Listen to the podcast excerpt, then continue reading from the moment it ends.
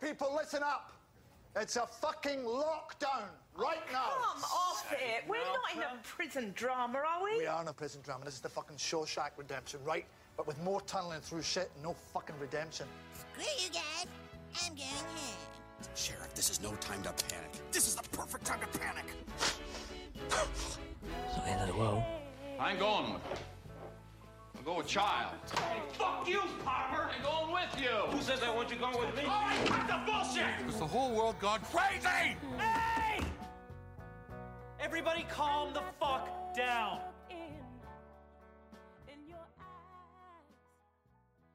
Hello and welcome to another episode of Holmes Movies Recommends. My name is Anders Holmes. I'm joined by Adam. Adam Holmes. There we go. Adam. Adam. Uh, me. Adam Holmes. Ho- Adam From me, the the Northampton Dane. yes Here I am. in America, and he's over Skype. Yes, I'm on the crazy side of the Atlantic. But um, yeah, hello. Less said about that, I guess. Yeah, let's not talk about that. It's too depressing. Makes me want to rip my ears off and shove them in my eyes uh, so I can't hear or see anything. um, but um, apart from that, uh, how are you? I'm good. Yeah, I'm good. I'm I'm doing. I'm yeah, it's surviving, as they say. Yes, as they say. Um, So, what film? What are we you, doing? What are we talking about? Yeah, so you're going to be recommending a film on this episode for people to watch during uh, days of self isolation and you know locking themselves away from COVID nineteen and things like that. Right, right, yes, yes. Oh, I need to talk. Okay, yeah. Uh, hi, everyone. Um, I'm recommending a film today. Um, and um, yeah, so I recommended an action movie last time. Um, this time round, it's we're going back to um, you know uh, high-minded, um, pretentious Criterion collection, Curzon. You know your, your art house cinema. Um, this is one for the this is one for the um, beret-wearing film students out there. Uh, it is simply uh, Bernardo Bertolucci's 1970 masterpiece, The Conformist, Il Conformista. Yeah, Um, I, I actually we showed they showed that film at uh, film school in Ebeltoft, the European Film College. I, I yeah, I, I, I did really enjoy it. I did fall asleep a little bit at the beginning, but that's because I was really tired. But I did manage to wake myself up and see the rest of the film, and it's a really it's a really really good watch. I, I, I do need to watch more Bertolucci movies, and the uh, cinematographer is uh, Vittorio. S- ah, f- fuck it, I can't say his name properly. Vittorio Storaro. Uh, yeah, uh, the cinematography is amazing. Um, the uh, the whole movie is um, is just a really really great um, you know journey through you know you could say the sort of like examining the mentality behind people who you know basically are too boring or too weak-willed to do anything other than just sort of follow along with the um, with the madness that's going on around them. In this case, it's you know fascist Italy, and um, the main character Marcello or Marcello, who is played by Jean-Louis Trintignant of um, uh, uh, uh, what's it called? Day of what's it called? The Great Silence. Uh, he's in The Great Silence. Oh, yeah, that- that's a Um, great film from yeah. Sergio Corbucci. Also, he's also in the other film Amour, um, which came out a few years ago. that Um, the that's the Michael he- Haneke film, isn't it? Yes, right. And he, he basically plays this kind of like functionary, um, and you could see like in the in with a different spine, he would clearly be like he'd be a good actor, maybe. Like he's, um, but but he's he's you know he's highly intelligent, he's highly capable, but he doesn't have the will for whatever reason to resist anything. Even though you can tell that there's a kind of a conscience lurking somewhere in there.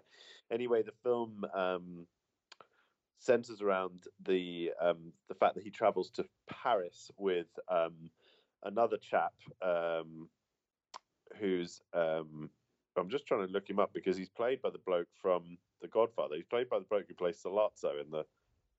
Uh, he doesn't play. Oh, am I thinking of him?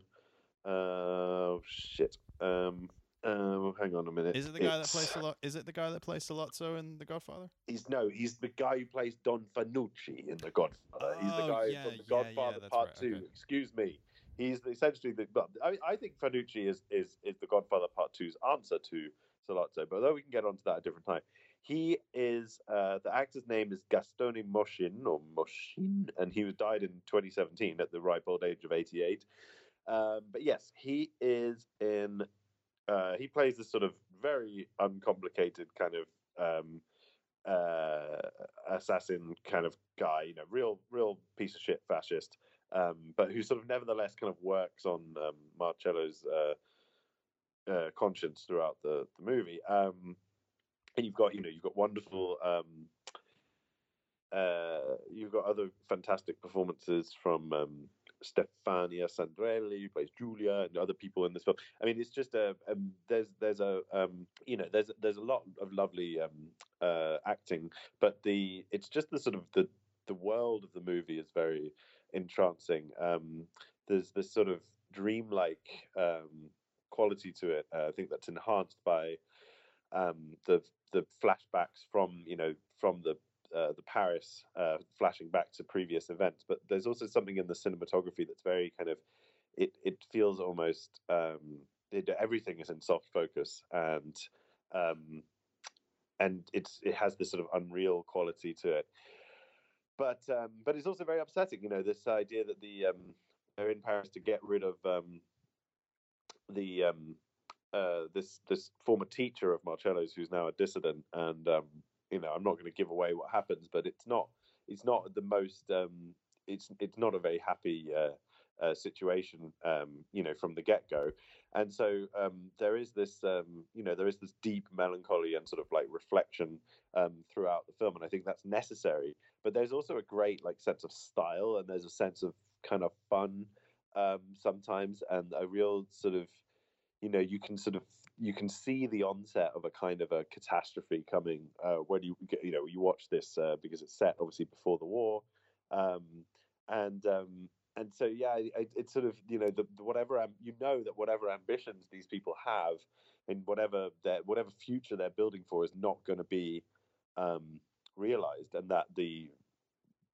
sort of cheerful um, offing of dissidents is actually ultimately just entirely counterproductive. You know, what we should be doing is listening um, to these people, and um, you know, because soon enough they're going to be proved right. And it's a, so there's a lesson in there too. And I think it's that you know this this is the great period where European filmmakers are trying to work out what happened in the 1930s and 40s, and you know make the pieces kind of fit together and make sense. Um, and this this film is sort of a, you know a really worthy attempt to do that without getting too big. Really, just looking at one person, like a smart young man who another who in another life could be a liberal, who in another life could have been a professor himself, um, is off you know running errands for Mussolini essentially. Um, so yeah, I, just think it's a, a, a, good movie for now, definitely, um, and also just one of the greats of uh, Italian cinema. I mean, it's uh,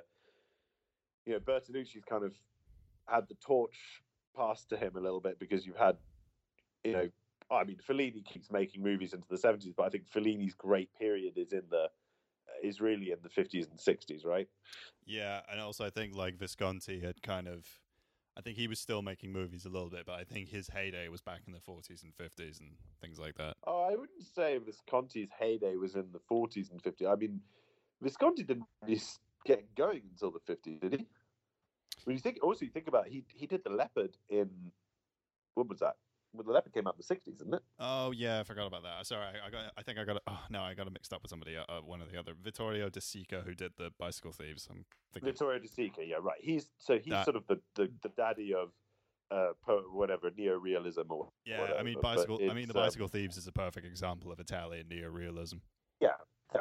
I mean, and that's that's right. So, but we we've come a long way from that with Bertolucci, and I think Bertolucci you know, he's buddies obviously with Sergio Leone, and I think they share a number of qualities. But you know, Leone's off making westerns at this point, and um, Bertolucci worked on once, once upon a time in the West, but he's he's got other stuff going on. You know, he's got other priorities, and I think his style that he brings in, which has this sort of slight, um, it is kind of baroque in a way. I think then has a kind of rebounding influence on subsequent movies, even by people like Fellini, um, I think about a film like Fellini's uh, the the ship sailed on, which came out in the eighties. That shares certain qualities with um, the conformists. So um, yeah, there's there's um, you know he he's a real a real filmmaker, Bertolucci. I mean, he really really knows what he's doing. Yeah, and um, and you can kind of tell he's learned from the best because he's worked with really great people. Yeah, I feel like he's a director I really need to watch more of. And I mean, I, I, there's a, I mean, I really, I, I, I do like Italian cinema. I do want to watch more of of that. I mean, there's also Antonioni as well. Yeah, Michelangelo Antonioni's fantastic. Um, yeah, I think the um, you know, and you've got this is also the era of um, you know Ennio Morricone, and um, I'm trying to think. Do we see who does the music for the Conformist? I bet it is Morricone. Might be. I don't know. Me have a quick look here. Oh no, excuse me, it's George Delerue. Well, the music's very good. Um, yeah, and as you said, Vittorio Storaro was the director of photography, um, and he did a bunch of other great things, including Apocalypse Now. Yeah, he's he, he he he's done quite a lot of great movies, and also worked in Italy and also in in, in America as well. I is he still alive? Uh, yeah, according to IMDb, he is. He's got some stuff coming up, which some of this sounds really interesting. Picasso e El Guernica, Guernica, excuse me. Interesting. uh, a film called Bach, which I assume is about Bach. Uh, those are in post production, so that'll be interesting to see. Um, but uh, God, he's got credits like you wouldn't believe.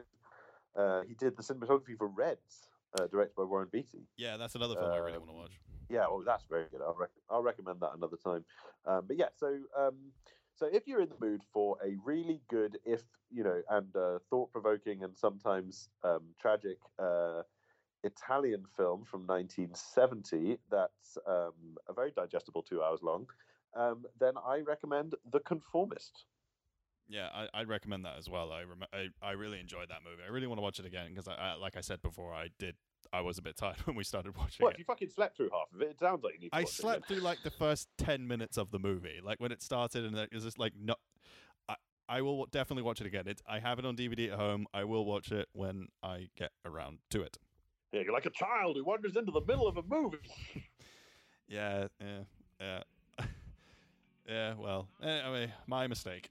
so I'll make up for that by watching it again fully. And No, I mean, I, I still, I, I slept through half of the thing the first time we tried to watch it. So you know, I'm, I'm not. yeah, you slept through the blood Uh, test scene, which is the greatest moment in cinema, or one of the greatest moments in cinema. I mean, I think that's that's a hell of a claim. Um, so um, let's just leave it there before we get into the weeds on that. So, The Conformist, yeah, check it out, people. Yes, do. All right, arrivederci. Yeah, arrivederci.